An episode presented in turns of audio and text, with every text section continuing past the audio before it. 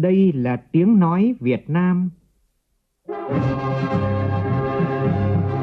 tiếng nói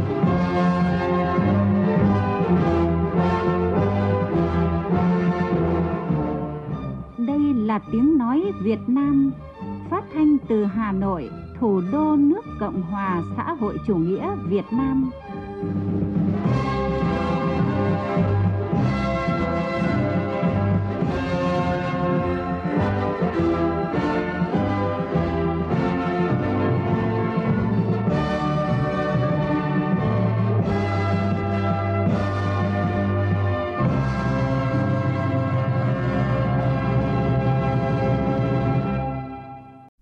Biên tập viên Hùng Cường xin kính chào quý vị và các bạn. Mời quý vị và các bạn nghe chương trình Thời sự trưa của Đài Tiếng nói Việt Nam. Chương trình có những nội dung chính sau đây.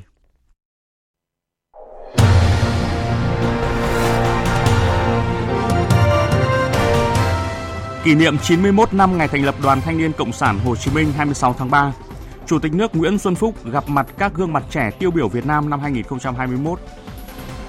Lễ khai mạc năm du lịch quốc gia Quảng Nam sẽ chính thức được khai mạc vào tối nay. Trong sáng nay, Quảng Nam công bố bộ tiêu chí du lịch xanh. Bộ Y tế ra hướng dẫn có thể tiêm liều nhắc lại vaccine ngừa covid mười chín bằng vaccine AstraZeneca. Công an thành phố Hồ Chí Minh xác định bị can Nguyễn Phương Hằng quản lý và sử dụng mười hai kênh mạng xã hội trên Internet và trực tiếp thực hiện các buổi live stream có nội dung xuyên tạc đời tư của nhiều cá nhân khác. Trong phần tin thế giới, Tổng thống Pháp đặt mục tiêu sẽ tổ chức các cuộc đàm phán với Tổng thống Nga trong vòng bốn mươi tám đến bảy mươi hai giờ tới liên quan đến tình hình ở Ukraine. Mỹ và Liên minh châu Âu đạt thỏa thuận cung cấp khí tự nhiên hóa lỏng nhằm giảm sự phụ thuộc vào nguồn năng lượng của Nga.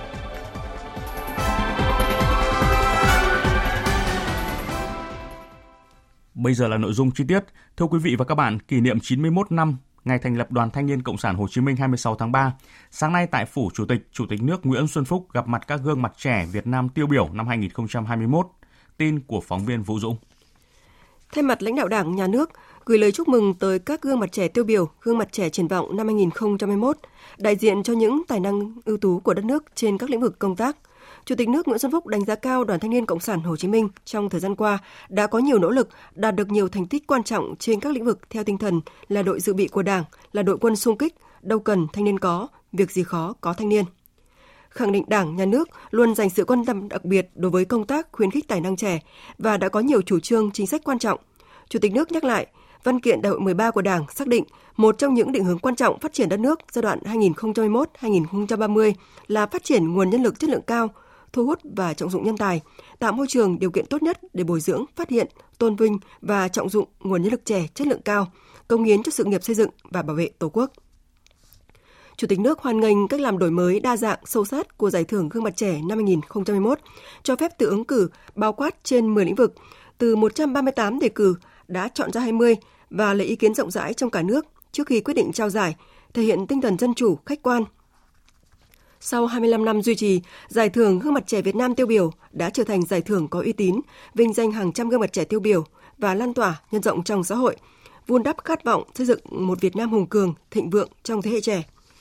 Chủ tịch nước mong các gương mặt trẻ hai không hai mốt hãy trân trọng, tự hào, ý thức được trách nhiệm, trọng trách và sứ mệnh cao cả của mình để không ngừng rèn luyện, tu dưỡng theo tư tưởng đạo đức phong cách Hồ Chí Minh, sống trách nhiệm với bản thân, gia đình và xã hội, không ngừng nỗ lực phấn đấu vươn lên, không tự thỏa mãn, thật sự là hình mẫu tiêu biểu của tuổi trẻ Việt Nam. Thưa quý vị, hơn chín mươi năm qua, các thế hệ thanh niên Việt Nam đã hoàn thành xuất sắc vai trò xung kích trong các cuộc cách mạng do Đảng khởi xướng và lãnh đạo.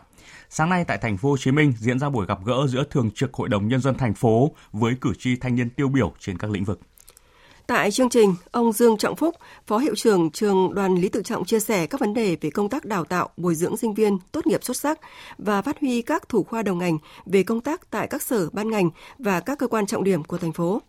Trong đó dẫn chứng về một mô hình quản trị viên tập sự của các doanh nghiệp tập đoàn lớn đã phát hiện và nuôi dưỡng các tài năng trẻ ngay từ thời điểm còn là sinh viên. Cử tri Trần Đức Sự, Phó Giám đốc Trung tâm Phát triển Khoa học và Công nghệ trẻ, đề xuất các vấn đề về chính sách phát triển tài năng trẻ, việc tạo điều kiện cho các nghiên cứu, các nhà khoa học có điều kiện tiếp xúc và mở rộng môi trường nghiên cứu quốc tế, đồng thời đề nghị tiếp tục có nguồn quỹ cho các nghiên cứu khoa học của trí thức trẻ thành phố. Ở lĩnh vực y tế, chị Đỗ Phạm Nguyệt Thanh, Phó Bí thư Chi đoàn Trung tâm Nghiên cứu Y sinh Đại học Y khoa Phạm Ngọc Thạch nêu lên các vấn đề về phát triển y tế công cộng, vai trò của thành phố trong việc đào tạo nhân sự ngành y để đáp ứng nhu cầu hội nhập. Chị Nguyệt Thanh cho rằng hệ thống y tế cơ sở cần được phát triển đồng bộ và lâu dài, về giải pháp, cơ sở vật chất của tuyến y tế phường xã cần được nâng cao hơn. Anh Hà Hiếu Trung, bí thư đoàn Bệnh viện Ung Bướu, nêu lên các vấn đề về chế độ đãi ngộ của các bác sĩ, nhân viên y tế và việc xây dựng dịch vụ y tế hiện đại, nâng cao chất lượng dịch vụ để mang đến sự hài lòng cho khách hàng, hạn chế tình trạng người dân ra nước ngoài chữa bệnh. Tiếp thu và đóng góp ý kiến của cử tri thanh niên, Thường trực Hội đồng Nhân dân thành phố đánh giá các ý kiến đều rất sát với phương hướng phát triển của thành phố trong thời gian tới. Khẳng định, thành phố luôn ghi nhận, đánh giá cao sự đóng góp của các cử tri thanh niên đối với sự phát triển của thành phố và mong muốn tổ chức các buổi tiếp xúc với cử tri thanh niên tiêu biểu trên các lĩnh vực trên địa bàn thành phố. Thông qua đó, có dịp để trao đổi, lắng nghe tâm tư, nguyện vọng, hiến kế của cử tri thanh niên, đóng góp cho sự phát triển của thành phố và đất nước. Cũng tại thành phố Hồ Chí Minh, trước đó tối qua, Thành đoàn thành phố Hồ Chí Minh tổ chức trao giải thưởng Hồ Hào Hớn và Lý Tự Trọng cho các tập thể và cá nhân. Tin của phóng viên Tỷ Huỳnh thường trú tại thành phố Hồ Chí Minh.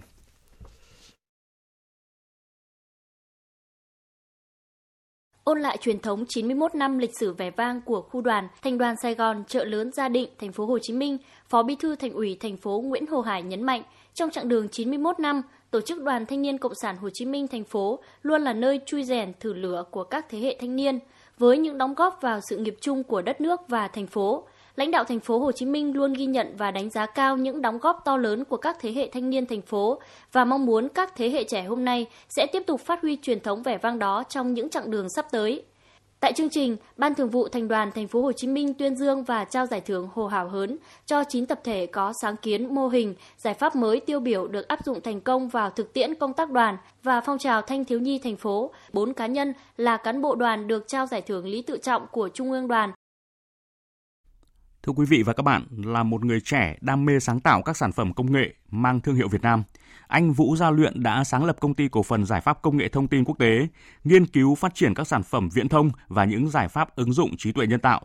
Trong đó, sản phẩm nổi bật năm hai nghìn không trăm hai mươi mốt là Cobot, tổng đài tư vấn viên ảo sử dụng phần mềm trí tuệ thông minh được sử dụng thực hiện các cuộc gọi đến người dân để ghi nhận thông tin liên quan đến khai báo y tế và phản ánh về dịch covid mười chín.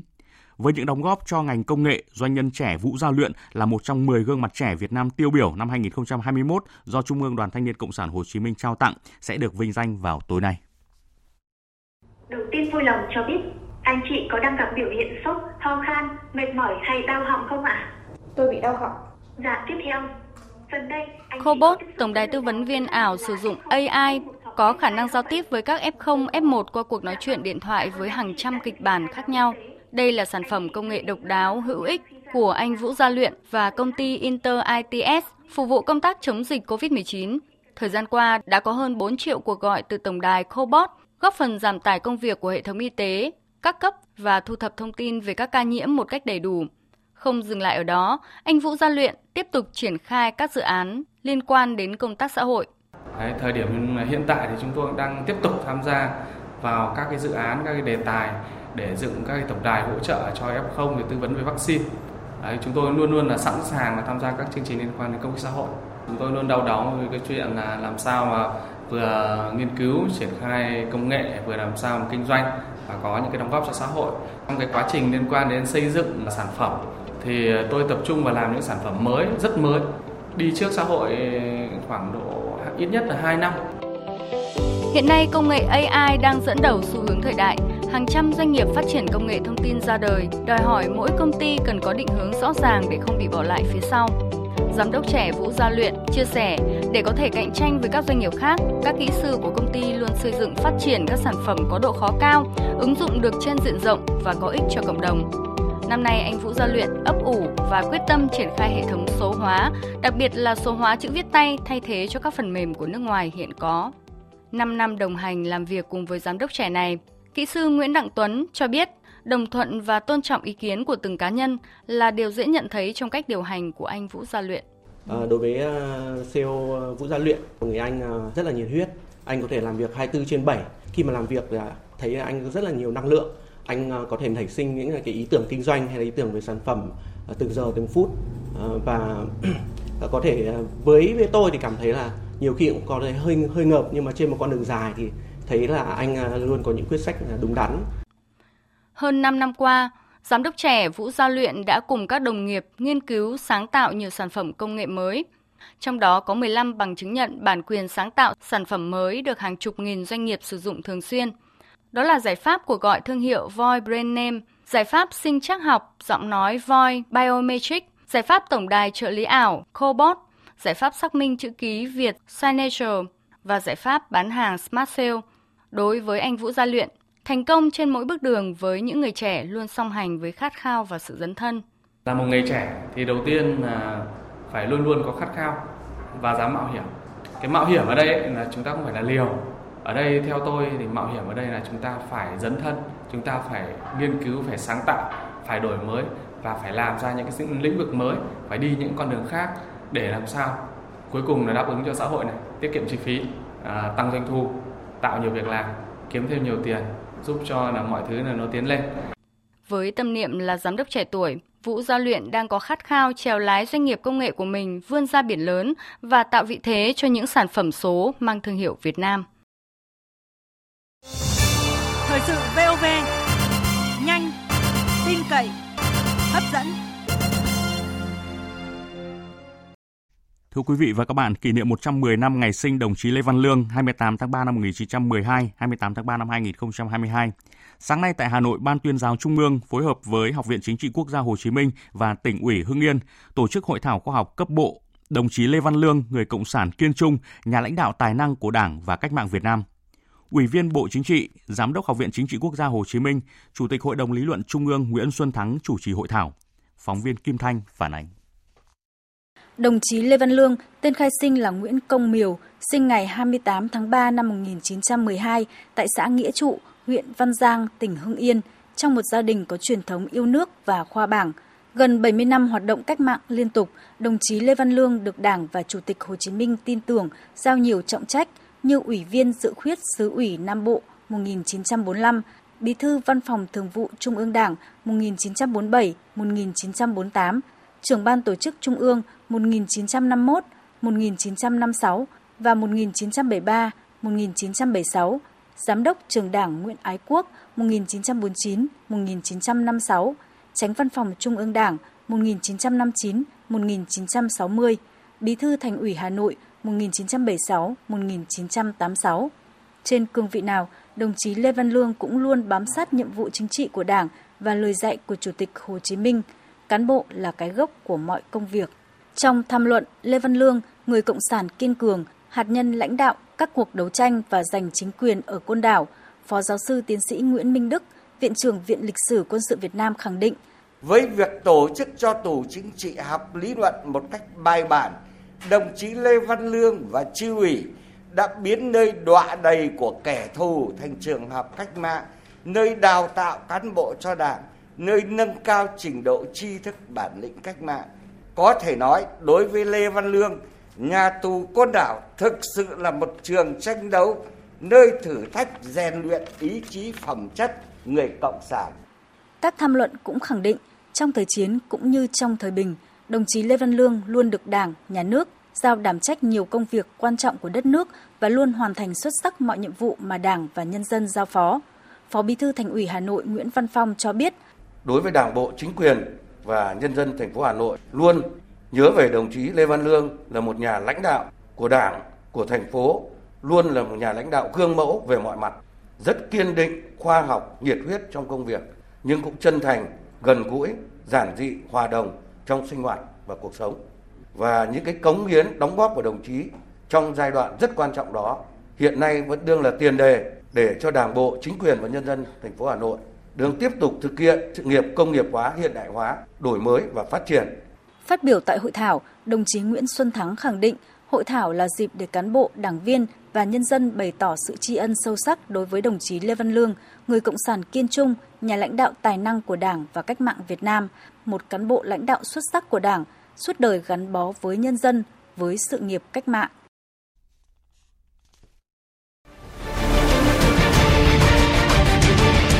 Thích ứng để bình thường mới. Thích ứng để bình thường mới.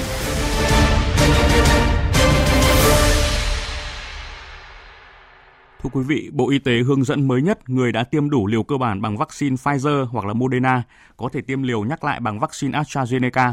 Thời gian tiêm tối thiểu là ba tháng sau tiêm mũi cuối cùng của liều cơ bản. Thứ trưởng Bộ Y tế Nguyễn Trường Sơn đã ký ban hành công văn về việc tiêm vaccine phòng covid mười chín liều cơ bản và liều nhắc lại. Bộ Y tế cũng cho biết là đến nay tổng số liều vaccine phòng covid mười chín đã được tiêm trên cả nước là hai trăm lẻ năm triệu liều. Chào mừng năm du lịch quốc gia hai không hai hai với chủ đề Quảng Nam, điểm đến du lịch xanh. Sáng nay tại thành phố Hội An, Ủy ban Nhân dân tỉnh Quảng Nam tổ chức lễ công bố bộ tiêu chí du lịch xanh Quảng Nam. Phóng viên Long Phi thông tin. Phát triển du lịch xanh được xem là xu hướng tất yếu trong chiến lược phát triển bền vững đã và đang được triển khai ở nhiều nước trên thế giới. Tại Việt Nam, năm hai không hai mốt, Thủ tướng Chính phủ đã ban hành quyết định số một nghìn sáu trăm năm mươi tám phê duyệt chiến lược quốc gia về tăng trưởng xanh giai đoạn hai nghìn không trăm hai mươi mốt đến hai nghìn không trăm ba mươi, tầm nhìn đến năm hai nghìn không trăm năm mươi.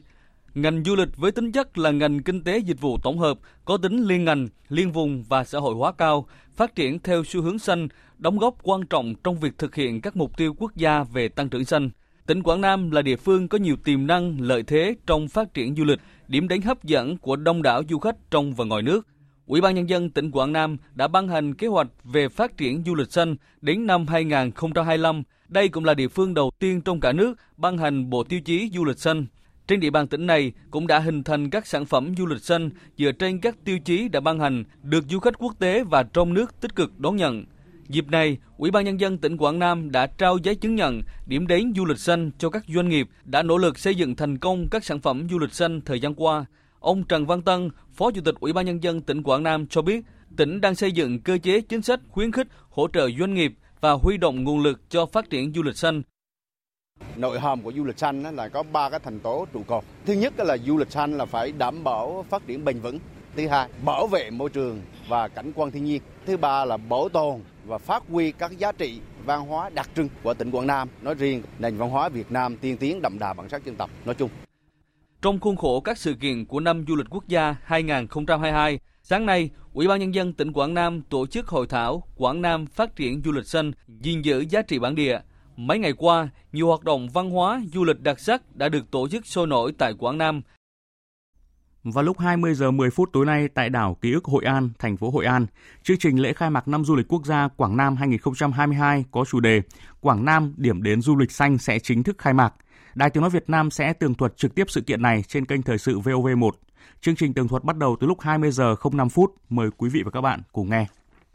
Thưa quý vị, tại Hà Nội tối qua, Sở Du lịch Hà Nội tổ chức chương trình Du lịch Hà Nội chào hai không hai hai với chủ đề Get On Hà Nội hai không hai hai tại khu vực nhà Bát Giác, vườn hoa Lý Thái Tổ.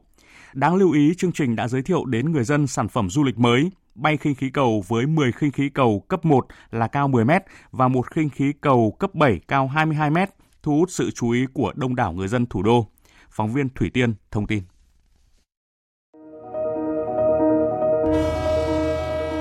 Bằng sự kết hợp giữa âm nhạc, ánh sáng và hình ảnh biểu tượng, các điểm đến của Hà Nội được giới thiệu hết sức độc đáo, ấn tượng trong chương trình Get On Hà Nội hai không hai hai, với nhiều nội dung được truyền tải như công chiếu phim ngắn Hà Nội muôn màu, âm nhạc Hà Nội nồng nàn, Hà Nội quyến rũ, trình diễn nghệ thuật nhạc kịch Yêu Hà Nội, vân vân. Theo bà Đặng Hương Giang, Giám đốc Sở Du lịch Hà Nội, Get On Hà Nội hai không hai hai là sự kiện tái khởi động các sản phẩm du lịch của Hà Nội. Get On Hà Nội hai không hai hai là sự kiện khởi đầu trong chuỗi các sự kiện, lễ hội, chương trình quảng bá, xúc tiến, sôi động, hấp dẫn, khởi động lại các hoạt động du lịch trong nước và quốc tế nhằm thu hút khách du lịch đến Hà Nội, góp phần tạo thêm không gian vui chơi, giải trí cho người dân thủ đô và du khách, hy vọng sẽ đem lại những trải nghiệm mới, thú vị và hấp dẫn về du lịch Hà Nội.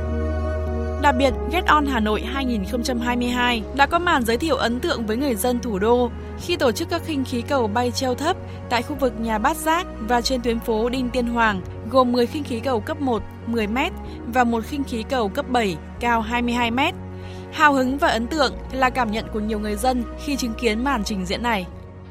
Em thấy rất là hào hứng bởi vì cá nhân em thì cũng chưa được nhìn thấy khinh khí cầu ngoài đời bao giờ ấy. Thì đây là lần đầu tiên ấy, thì em cũng khá là tò mò, hào hứng, trông rất là đẹp. Em cũng muốn đi trải nghiệm nên ngồi thử khinh khí cầu xem là có cảm giác gì. Em không nghĩ là ở chỗ khu vực trung tâm này lại có thể tổ chức được cái cầu như này ấy. Ừ. Đấy, nên là đến đây thì thấy nó khá là ngạc nhiên, xong màu luôn. Thì cũng mong là đợt tới thì có nhiều chương trình hơn để bọn em có thể tham gia. Trong chương trình Du lịch Hà Nội chào hai nghìn không trăm hai mươi hai, lễ hội khinh khí cầu được Sở Du lịch Hà Nội giới thiệu đến công chúng gồm ba sản phẩm. Trong đó điểm nhấn đặc biệt là bay trải nghiệm với khinh khí cầu ngắm cảnh Hà Nội từ trên cao tại khu vườn nhãn ven sông Hồng, khu vực chân cầu Vĩnh Tuy, quận Long Biên. Sản phẩm du lịch thứ hai là đêm hoa đăng khinh khí cầu Get On Hà Nội Night a Dream. Đây sẽ là đêm hoa đăng đặc sắc, độc đáo, sôi động với hai mươi hai khinh khí cầu tỏa sáng như hai mươi hai chiếc đèn lồng khổng lồ đầy màu sắc in bóng xuống sông Hồng. Sản phẩm du lịch thứ ba là trải nghiệm tham quan bên trong lòng khinh khí cầu. Sau thời gian căng thẳng phòng chống dịch bệnh cô vít mười chín, giờ đây người dân thủ đô đã có điều kiện tham gia các sự kiện văn hóa nghệ thuật, đặc biệt là được tìm hiểu và trải nghiệm những sản phẩm du lịch hoàn toàn mới. Đây là cơ sở để du lịch Hà Nội tái khởi động thành công, thu hút du khách trong và ngoài nước. Chú Nguyễn Văn Thắng và bạn Nguyễn Hồng Phúc, quận Hoàn Kiếm, Hà Nội cho biết. Sau những năm vừa rồi, tức là chúng ta không được đi du lịch, không được đi những nơi mà nó đẹp của đất nước chúng ta. Thì đâu đó chú cũng thấy rằng là sau một cái đợt dịch này chắc là mọi người dân sẽ lại phát triển kinh tế, lại đi du lịch và lại vui vẻ như những ngày chưa có dịch. Ừ, em cảm thấy là nên có những nhiều những cái sự kiện như này ấy, để cho mọi người vui chơi, giải trí và hiểu biết nhiều hơn. Em muốn ngay Hà Nội mình ấy thì có tổ chức nhiều những sự kiện hơn thì em sẽ đi tham gia những sự kiện ở Hà Nội mình để mình biết thêm nhiều về nhiều cái. Chương trình du lịch Hà Nội chào hai nghìn không trăm hai mươi hai với chủ đề Get On Hà Nội hai nghìn không trăm hai mươi hai diễn ra đến hết ngày hai mươi bảy tháng ba. Đây là cơ hội quảng bá, giới thiệu hình ảnh du lịch thủ đô Hà Nội là điểm đến an toàn, thân thiện, chất lượng, hấp dẫn đến du khách trong và ngoài nước.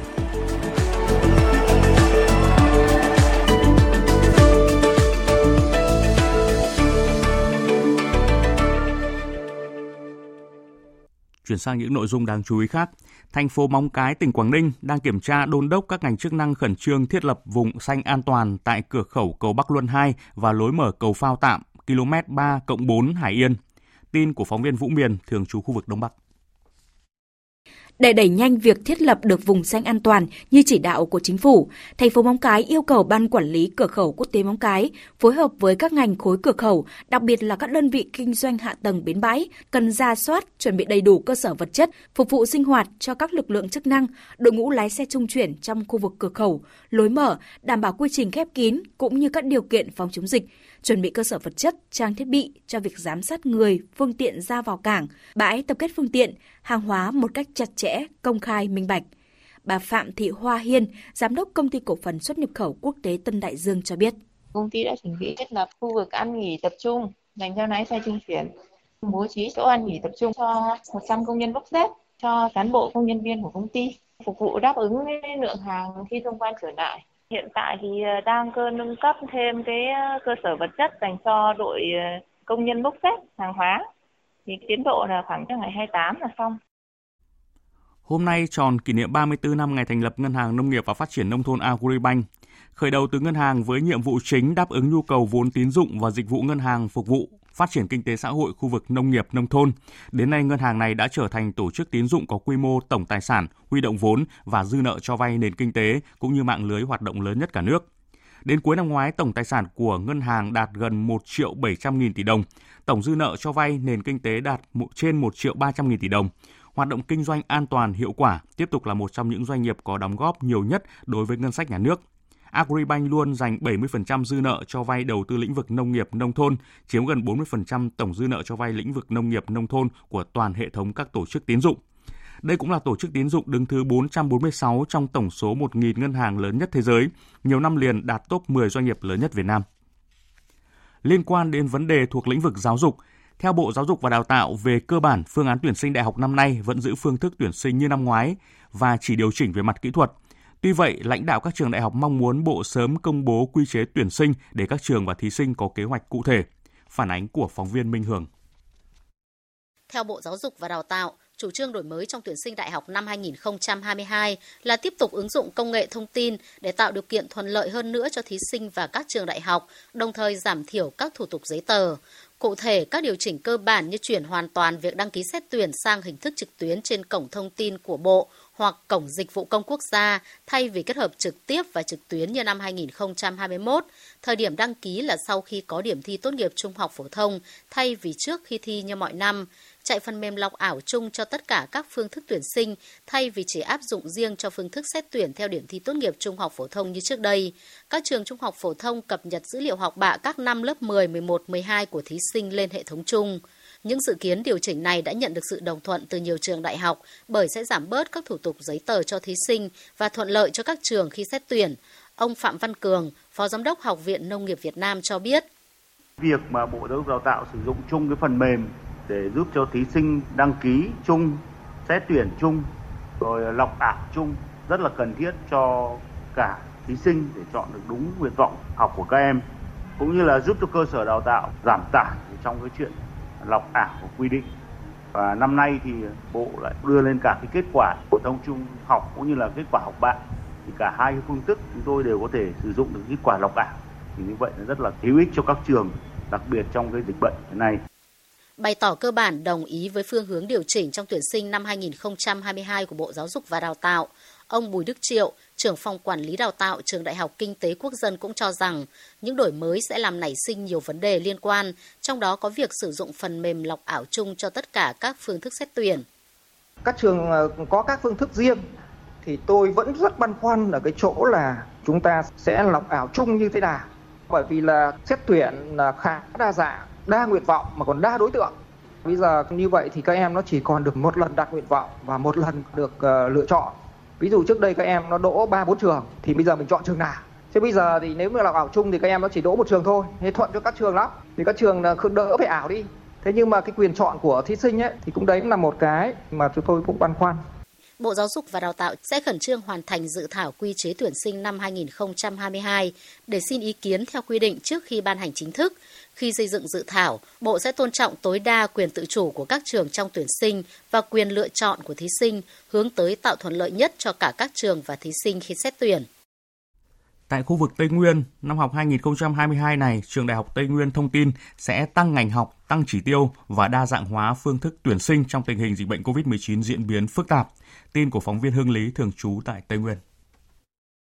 Năm nay, Trường Đại học Tây Nguyên tuyển sinh bốn mươi ngành với hơn ba nghìn sáu trăm hai mươi chỉ tiêu, tăng năm ngành và tăng hai trăm tám mươi chỉ tiêu so với năm hai nghìn không trăm hai mươi mốt.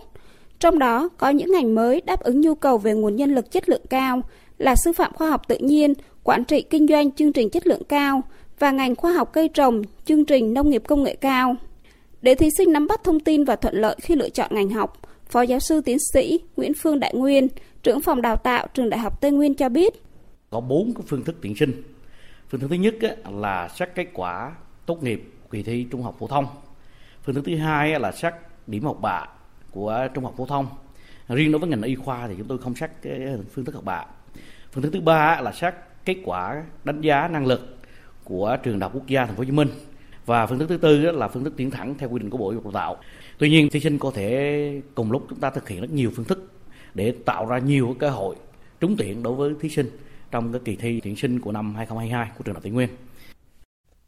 Liên quan công tác giải phóng mặt bằng cao tốc Bắc Nam phía Đông qua tỉnh Quảng Bình, ngay sau khi các cơ quan chức năng địa phương cắm mốc giải phóng mặt bằng thực hiện dự án đường cao tốc này, đã xuất hiện tình trạng người dân tự xây dựng các công trình trái phép.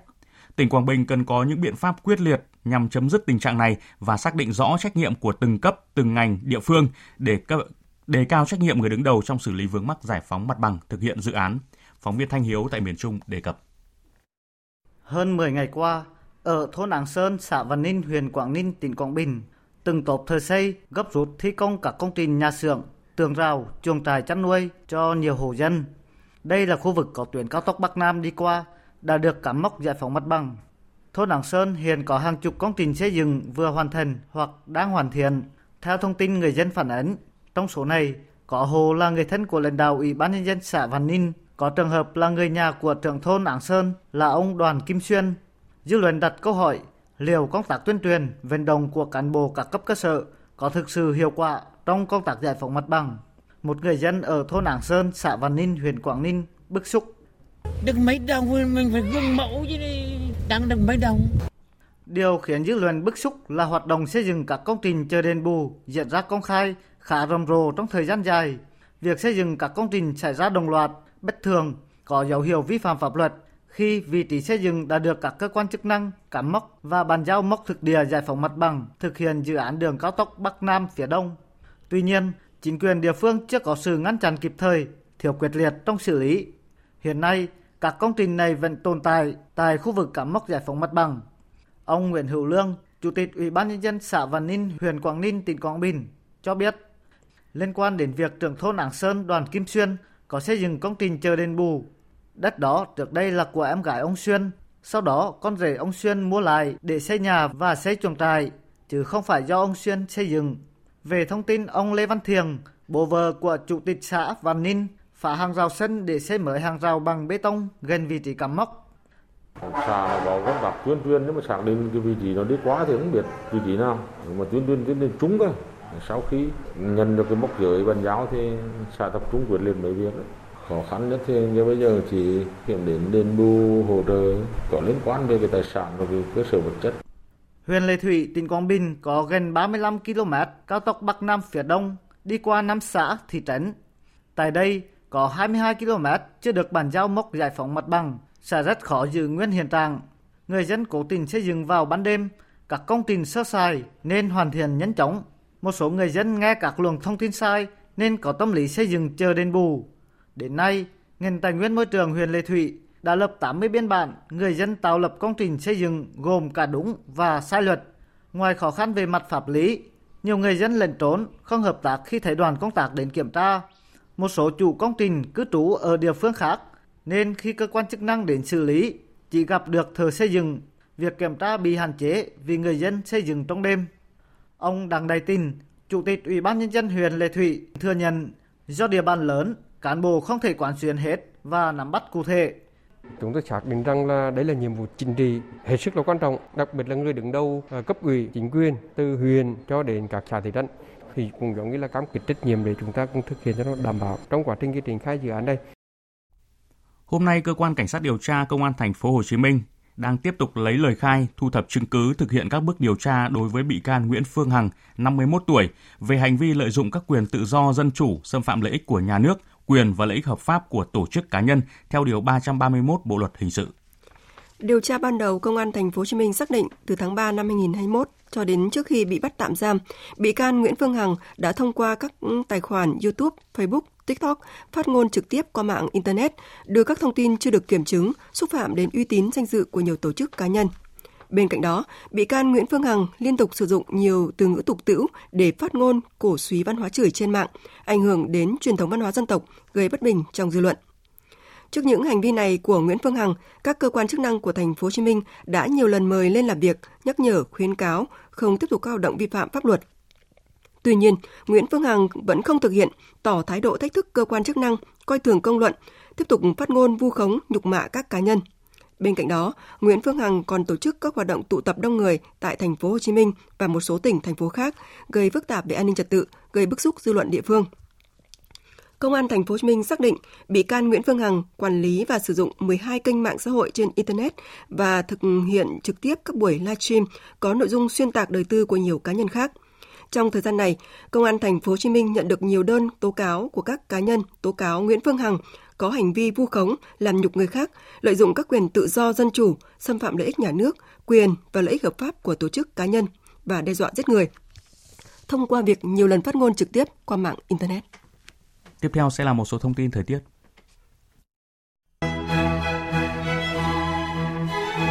Thưa quý vị và các bạn, tối và đêm nay không khí lạnh sẽ ảnh hưởng đến một số nơi ở vùng núi phía Bắc của Bắc Bộ. Sáng sớm và ngày mai sẽ ảnh hưởng đến các nơi khác ở phía Đông Bắc Bộ, sau đó ảnh hưởng đến phía Tây Bắc Bộ, Bắc Trung Bộ và một số nơi ở Trung Trung Bộ. Do ảnh hưởng của không khí lạnh nén rãnh áp thấp, nên từ tối nay và đêm nay đến ngày mai, ở Bắc Bộ có mưa rào và dông, cục bộ có mưa vừa mưa to. Khu vực từ Thanh Hóa đến Thừa Thiên Huế, từ gần sáng nay và ngày mai có mưa rào và dông rải rác. Từ ngày mai ở Bắc Bộ, trong đó có thủ đô Hà Nội và Bắc Trung Bộ, trời chuyển rét với nhiệt độ thấp nhất phổ biến từ mười bảy đến hai mươi độ, vùng núi có nơi dưới mười lăm độ. Từ thứ hai tuần tới trời sẽ ngớt mưa, chỉ rét về đêm và sáng, trưa và chiều hưởng nắng. Khu vực Trung Bộ ngày hôm nay trời ít mưa, ngày nắng có nơi nắng nóng. Từ ngày mai do ảnh hưởng của không khí lạnh nên trời có mưa rào và dông vài nơi, cục bộ có mưa vừa mưa to. Ở phía Trung và Nam Trung Bộ, thời tiết hai ngày cuối tuần phổ biến là ngày nắng, chiều tối và đêm có mưa rào và dông vài nơi. Tây Nguyên và Nam Bộ, trong hai ngày cuối tuần phổ biến là ngày nắng, riêng Nam Bộ có nơi nắng nóng, chiều tối và đêm có mưa rào và dông rải rác, cục bộ có nơi mưa vừa, mưa to. Chuyển sang phần tin thế giới, Tổng thống Mỹ Joe Biden đã đến thành phố Đông Nam Ba Lan, cách biên giới Ukraine khoảng tám mươi ki lô mét. Đây là điểm dừng chân cuối cùng của ông Joe Biden trong chuyến công du ở châu Âu với cam kết của Mỹ trong việc bảo vệ các thành viên NATO, đặc biệt là Ba Lan. Phóng viên Hải Đăng thường trú tại Cộng hòa Séc theo dõi khu vực Đông Âu thông tin. Tổng thống Mỹ cho biết chuyến thăm của ông sẽ củng cố cam kết của Mỹ là đảm bảo các vấn đề an ninh của NATO và thúc đẩy việc giải quyết các vấn đề hỗ trợ nhân đạo cho cả trong và ngoài Ukraine. Trong khuôn khổ chuyến thăm, Tổng thống Mỹ Biden cũng đã gặp gỡ và dùng bữa với các binh sĩ thuộc sư đoàn dù số tám mươi hai của quân đội Mỹ tại sân bay Rzeszów, cách biên giới Ba Lan với Ukraine khoảng một trăm ki lô mét. Về phía mình, lãnh đạo của Ba Lan hy vọng rằng chuyến thăm của Tổng thống Mỹ sẽ củng cố vấn đề an ninh mà Mỹ đã cam kết và Warsaw mong muốn sẽ có thêm nhiều binh sĩ đóng quân ở sườn phía đông của NATO. Ba Lan dự kiến cũng sẽ đưa ra ý tưởng về một phái bộ gìn giữ hòa bình tới Ukraine. Mỹ và Liên minh châu Âu E U vừa đạt được thỏa thuận cung cấp khí tự nhiên hóa lỏng nhằm giảm sự phụ thuộc của châu Âu vào nguồn năng lượng của Nga. Phóng viên Mạnh Hà thường trú tại Pháp thông tin. Trong thông báo chung đưa ra, Mỹ cho biết trước mắt sẽ bổ sung thêm cho E U mười lăm tỷ mét khối khí tự nhiên hóa lỏng ngay trong năm nay. Về dài hạn, Mỹ sẽ đảm bảo một nguồn cung ổn định năm mươi tỷ mét khối khí mỗi năm cho E U từ nay đến năm hai không ba không. Mỹ hiện đang cung cấp tổng cộng sáu mươi sáu phẩy năm tỷ mét khối khí tự nhiên hóa lỏng cho cả E U và Vương quốc Anh. Phát biểu sau lễ ký, Chủ tịch Ủy ban châu Âu bà Ursula von der Leyen cho biết thỏa thuận này sẽ hỗ trợ E U hướng tới sự độc lập về năng lượng. Việc Mỹ cam kết cung cấp thêm cho Liên minh châu Âu ít nhất mười lăm tỷ mét khối khí tự nhiên hóa lỏng trong năm nay là một bước lớn theo hướng này. Điều này giúp thay thế nguồn khí tự nhiên hóa lỏng mà Liên minh châu Âu đang nhận được từ Nga. Theo lộ trình đã được thông qua, E U đặt mục tiêu giảm ba mươi tỷ mét khối khí đốt nhập khẩu từ Nga ngay trong năm nay. Trong đó một phần ba sẽ được thay thế bằng nguồn khí đốt được vận chuyển thông qua các đường ống nối với các nhà cung cấp Na Uy và Azerbaijan. Phần còn lại sẽ được thay thế bằng nguồn khí tự nhiên hóa lỏng của Mỹ và Qatar được vận chuyển bằng đường biển. Xung đột Nga-Ukraine đã bước sang th- sáng tháng thứ hai và xuyên suốt thời gian này hai bên cũng tiến hành nhiều vòng đàm phán cả trực tiếp và gián tiếp. Dù chưa đạt được đột phá, song theo phía Nga, hai bên đã đi được nửa chặng đường, trong khi Ukraine cũng ghi nhận các cuộc đàm phán trở nên thực tế hơn. Biên tập viên Thu Hoài tổng hợp thông tin.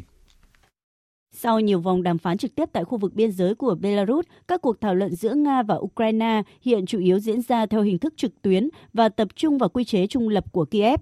Theo trưởng đoàn đàm phán Nga Vladimir Medinsky, Moscow đang tìm kiếm một thỏa thuận toàn diện trong các cuộc đàm phán với Kiev. Về phần mình, Tổng thống Ukraine Volodymyr Zelensky cũng khẳng định tất cả các vấn đề sẽ được đưa ra thảo luận nếu Tổng thống Nga Vladimir Putin đồng ý đàm phán trực tiếp để chấm dứt xung đột. Tôi tin rằng cho đến khi chúng tôi có cuộc gặp với Tổng thống Liên bang Nga, sẽ không thể thực sự hiểu được họ chuẩn bị gì để ngăn chặn giao tranh này và họ sẽ làm gì nếu chúng tôi chưa sẵn sàng thỏa hiệp. Bộ Quốc phòng Nga cho biết giai đoạn đầu tiên của chiến dịch quân sự đặc biệt tại Ukraine gần như đã kết thúc và nước này sẽ tiếp tục chiến dịch cho đến khi hoàn thành các nhiệm vụ đề ra. Tuyên bố đưa ra trong bối cảnh Mỹ và các đồng minh những ngày qua đã tiến hành một loạt cuộc họp nhằm thống nhất lập trường trong vấn đề Ukraine cũng như quan hệ với Nga. Kể từ khi xung đột Nga-Ukraine leo thang hồi tháng hai vừa qua, phương Tây đã không ngừng gia tăng sức ép lên Moscow với các biện pháp trừng phạt chưa từng có nhằm vào nền kinh tế nước này và đang đề xuất loại Nga ra khỏi cơ chế thảo luận toàn cầu.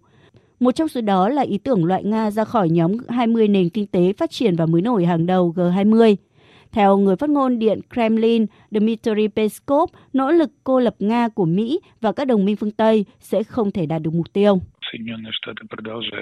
Chúng tôi biết rằng Mỹ vẫn tiếp tục thúc đẩy việc cô lập Nga.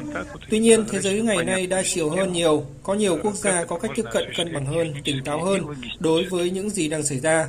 Vì vậy, một chính sách như vậy sẽ không hiệu quả và chắc chắn sẽ không đạt được mục tiêu. Trả lời phỏng vấn của truyền thông, Ngoại trưởng Nga Sergei Lavrov nhấn mạnh, bất kỳ lô vũ khí nào được vận chuyển đến Ukraine đều sẽ trở thành mục tiêu hợp pháp của Nga, và Moscow sẽ không cho phép các nước khác cung cấp hệ thống tên lửa phòng không S ba trăm cho Kiev. Ông khẳng định Moscow muốn nhận được những đảm bảo an ninh chung cho cả Nga và Ukraine, cũng như toàn châu Âu. Trong khi đó, Tổng thống Pháp Emmanuel Macron cho biết ông đang đặt mục tiêu sẽ tổ chức các cuộc đàm phán với Tổng thống Nga Vladimir Putin trong vòng từ bốn mươi tám đến bảy mươi hai giờ tới liên quan đến tình hình ở Ukraine, đồng thời thảo luận về sáng kiến nhằm giúp sơ tán những người dân muốn rời khỏi thành phố Mariupol. Các nhà lãnh đạo nhóm các nước công nghiệp phát triển hàng đầu thế giới gọi tắt là G bảy và Liên minh châu Âu E U đã bày tỏ quan ngại về vụ phóng thử tên lửa đạn đạo mà Triều Tiên mới thực hiện cách đây hai ngày, đồng thời kêu gọi Triều Tiên trở lại cam kết tạm dừng phóng thử tên lửa. Trong một tuyên bố chung, các nhà lãnh đạo nhóm G bảy gọi những hành động của Triều Tiên là đe dọa hòa bình và an ninh khu vực cũng như quốc tế, gây nguy hiểm và nguy cơ không thể dự báo trước với ngành hàng không dân dụng quốc tế cũng như hoạt động điều hướng trong lĩnh vực hàng hải trong khu vực. Các lãnh đạo G bảy cũng mong muốn một phản ứng đoàn kết của cộng đồng quốc tế với vụ phóng mới của Triều Tiên. Ngày hai mươi tư tháng ba vừa qua, Triều Tiên đã phóng thử một tên lửa đạn đạo xuyên lục địa. Đích thân nhà lãnh đạo Triều Tiên Kim Jong Un giám sát vụ phóng này. Theo phía Triều Tiên, tên lửa đã bay gần một nghìn một trăm ki lô mét, lên độ cao tối đa hơn sáu nghìn ki lô mét và bắn trúng mục tiêu trên biển. Đây là vụ phóng tên lửa đạn đạo liên lục địa hoàn chỉnh mới nhất của Triều Tiên kể từ năm hai không một bảy. Thưa quý vị và các bạn, tại thành phố Marseille của Pháp, triển lãm mỹ thuật kỹ thuật số mang tên Trải nghiệm Mona Lisa đang mở cửa đón khách. Triển lãm này mang đến cho người đam mê nghệ thuật cơ hội được chiêm ngưỡng, thấu hiểu và giải mã những bí ẩn của nàng Mona Lisa. Qua đó người xem có thể hiểu rõ hơn lý do tại sao tác phẩm này trở nên nổi tiếng như vậy. Tổng hợp của biên tập viên Đinh Tuấn. Triển lãm diễn ra tại cung điện Palais de la Bourse, thành phố Marseille, Pháp. Những người đam mê nghệ thuật trên thế giới, đặc biệt là những người yêu mến nàng Mona Lisa, sẽ có cơ hội được đến và chiêm ngưỡng vẻ đẹp của nàng từ những góc nhìn nghệ thuật, lịch sử và xã hội. Thông qua các phương tiện kỹ thuật số, công chúng có thể vừa chơi, vừa học hỏi và khám phá kiệt tác của thế giới này. Giám đốc buổi triển lãm và cũng là chuyên gia giám định nghệ thuật hàng đầu thế giới, ông Vincent de Liervain cho biết. Lisa Gherardini, Lisa del Gioconda hay nàng Mona Lisa dường như vẫn đang sống trong bức tranh ấy. Tôi chắc chắn tất cả các nhà nghệ thuật và những người đam mê nghệ thuật trên thế giới đều sẽ bị mê hoặc bởi kiệt tác này. Triển lãm trải nghiệm Mona Lisa lần này sẽ cho chúng ta có cơ hội được khám phá chính xác tất cả những chi tiết liên quan đến bức tranh tại sáu khu triển lãm với những câu chuyện kỳ bí và thú vị về nó. Chủ đề về ý nghĩa đằng sau nụ cười bí ẩn của nàng Mona Lisa là một điểm nhấn của triển lãm lần này với hàng loạt các giả thiết có vẻ rất hợp lý mà các nhà nghiên cứu đã đưa ra, khiến người tham quan sẽ càng cảm thụ sâu hơn về giá trị của tác phẩm. Theo ông Vincent, đối với những người đương thời của Leonardo da Vinci, đó là bức tranh đầu tiên mà cuộc sống thể chất và tâm lý được thể hiện sâu sắc như vậy qua hội họa. Thông thường đa số mọi người chỉ nhớ tới khuôn mặt và nụ cười của Mona Lisa với khung viền xanh của bức tranh mà không hiểu được những yếu tố phức tạp, bố cục giàu ý nghĩa, vị nhân sinh và vẻ đẹp sâu sắc của tác phẩm. Tác phẩm Mona Lisa được danh họa Leonardo da Vinci vẽ vào khoảng giữa năm một nghìn năm trăm lẻ ba và một nghìn năm trăm mười chín, hiện đang được bảo tồn trưng bày tại Bảo tàng Louvre ở Paris. Triển lãm sẽ diễn ra đến hết ngày hai mươi mốt tháng tám năm nay. Quý vị và các bạn đang nghe chương trình Thời sự trưa ngày thứ Bảy và như thường lệ, phần tiếp theo của chương trình, các biên tập viên Đài Tiếng Nói Việt Nam sẽ điểm các vấn đề sự kiện trong nước qua những phát ngôn ấn tượng, những con số đáng chú ý trong tuần qua. Những phát ngôn ấn tượng, những con số đáng chú ý. Doanh nghiệp nhà nước là lực lượng vật chất quan trọng của kinh tế nhà nước, có sứ mệnh thúc đẩy phát triển kinh tế đất nước, thực hiện tiến bộ công bằng xã hội. Nhưng, một loạt câu hỏi đã được Thủ tướng Phạm Minh Chính đặt ra tại Hội nghị Thủ tướng Chính phủ với doanh nghiệp nhà nước. Vì sao doanh nghiệp nhà nước chưa thể hiện được vai trò nổi bật trong việc dẫn dắt, tạo động lực mở đường, hướng dẫn thu hút, thúc đẩy các thành phần kinh tế khác? Tại sao hiệu quả sản xuất kinh doanh của nhiều doanh nghiệp còn thấp so với nguồn lực đang nắm giữ? Tại sao lại có tình trạng như vậy? Nguyên nhân là gì? Chủ quan, khách quan thế nào? do cơ chế chính sách hay do tổ chức thực hiện hay là do con người. Chủ tịch Quốc hội Vương Đình Huệ sau khi nghe Bộ Văn hóa, Thể thao và Du lịch tiếp tục đề xuất thành lập quỹ hỗ trợ phát triển điện ảnh tại phiên thảo luận của Thường vụ Quốc hội trong tuần đã nói một câu rất thấm thía. Đừng có lập quỹ cho bằng được, rót một phần ngân sách vào rồi cứ để đấy, lấy tiền lãi gửi ngân hàng để nuôi bộ máy quản lý.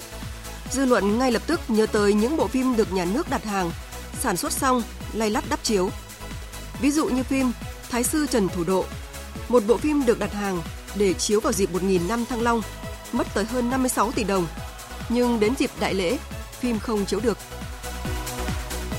Khi thế giới đang có nhiều biến động đến mức có thể thay đổi cục diện phát triển trong thời gian tới, thì tự lực, tự cường càng trở nên quan trọng.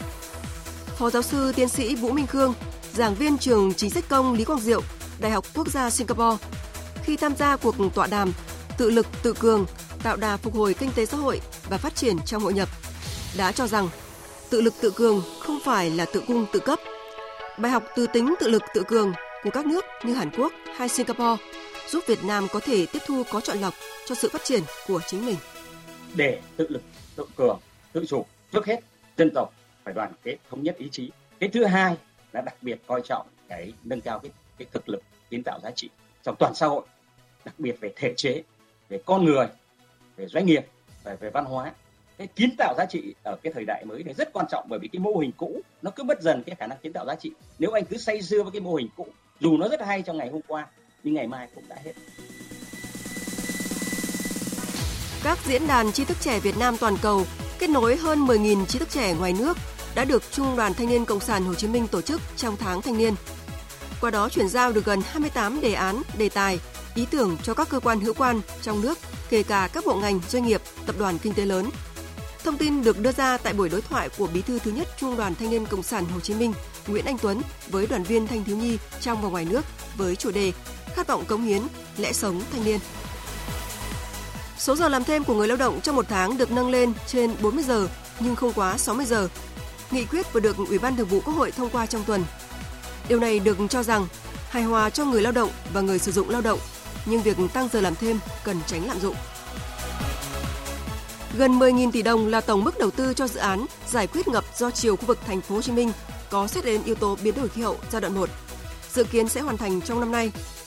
Đây là dự án trọng điểm của thành phố Hồ Chí Minh với các mục tiêu ngăn chiều cường và ứng phó tác động của biến đổi khí hậu cho vùng bờ hữu sông Sài Gòn và trung tâm thành phố Hồ Chí Minh. Dự án được khởi công từ giữa năm hai nghìn không trăm mười sáu và dự kiến hoàn thành trong tháng tư năm hai nghìn không trăm mười tám. Tuy nhiên, do những vướng mắc khó khăn trong giải phóng mặt bằng và nguồn vốn, nên dự án nhiều lần phải tạm ngưng thi công. Hiện dự án đã hoàn thành trên chín mươi phần trăm tiến độ. Trong một tuần, trạm cảnh sát giao thông Madaway thuộc phòng cảnh sát giao thông công an tỉnh Lâm Đồng đã kiểm tra, phát hiện và yêu cầu hơn một trăm xe ô tô tháo bỏ còi hơi, bộ kích âm thanh không đảm bảo quy định. Đây là việc làm cần thiết để đảm bảo an toàn giao thông và văn minh giao thông. Việc các xe ô tô sử dụng còi hơi không chỉ trực tiếp hoặc gián tiếp gây ra các vụ tai nạn giao thông, mà còn gây ảnh hưởng tới người dân sinh sống ven quốc lộ.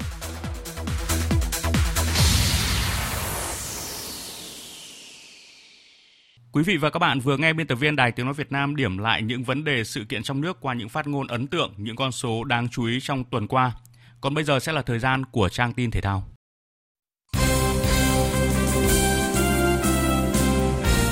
Thưa quý vị và các bạn, sáng nay hai mươi sáu tháng ba, trong khuôn khổ giải vô địch quốc gia marathon và cự ly dài báo Tiền Phong lần thứ sáu mươi ba, Tiền Phong Marathon hai nghìn không trăm hai mươi hai đã diễn ra lễ thượng cờ và tôn vinh lá cờ Tổ quốc tại quảng trường Cột Cờ, huyện Côn Đảo, tỉnh Bà Rịa, Vũng Tàu.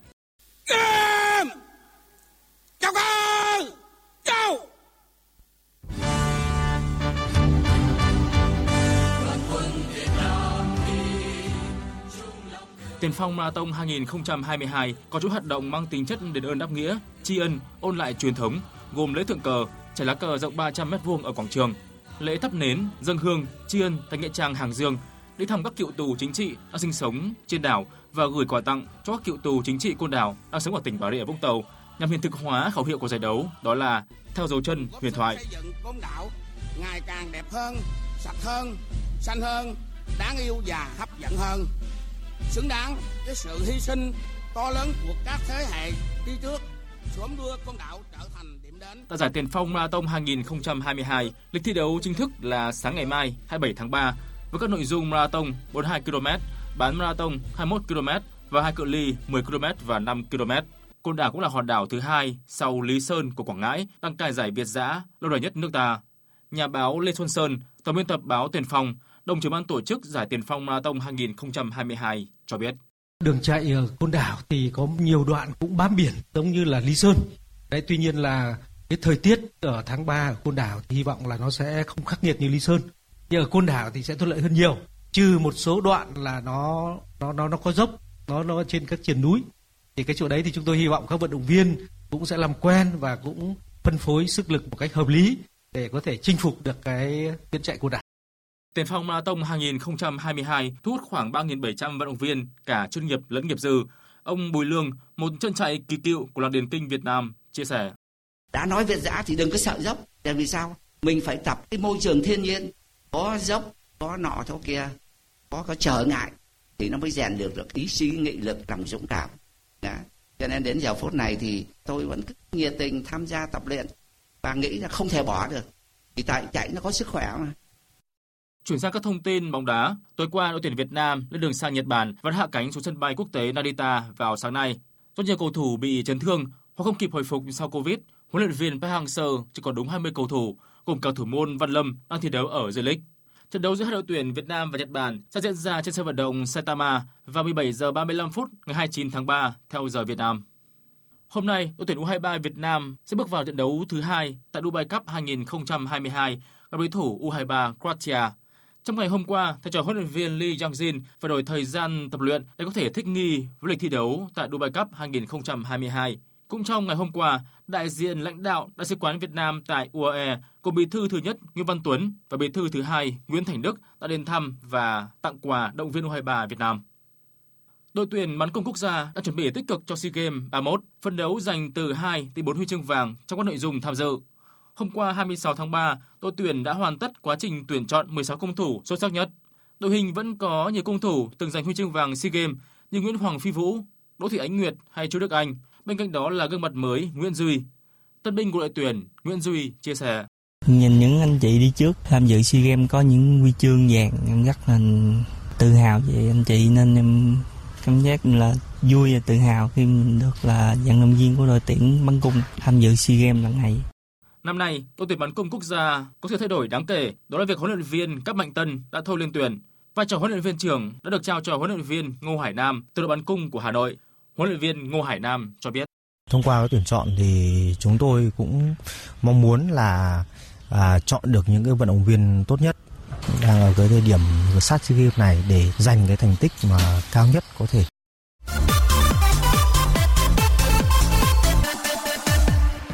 Tiền đạo Lionel Messi đã ghi bàn ấn định tỷ số trong chiến thắng đậm của Argentina khi tiếp đón Venezuela tại vòng loại World Cup hai không hai hai khu vực Nam Mỹ diễn ra vào sáng nay. Argentina thắng đậm Venezuela trên sân nhà nhờ sự tỏa sáng của Angel Di Maria và Lionel Messi trong mười phút cuối hiệp hai, bên cạnh bàn mở tỷ số của Nicolas Gonzalez ở hiệp một. Argentina có thêm ba điểm và vững vàng vị trí thứ hai ở vòng loại World Cup hai không hai hai khu vực Nam Mỹ với ba mươi tám điểm sau mười sáu trận.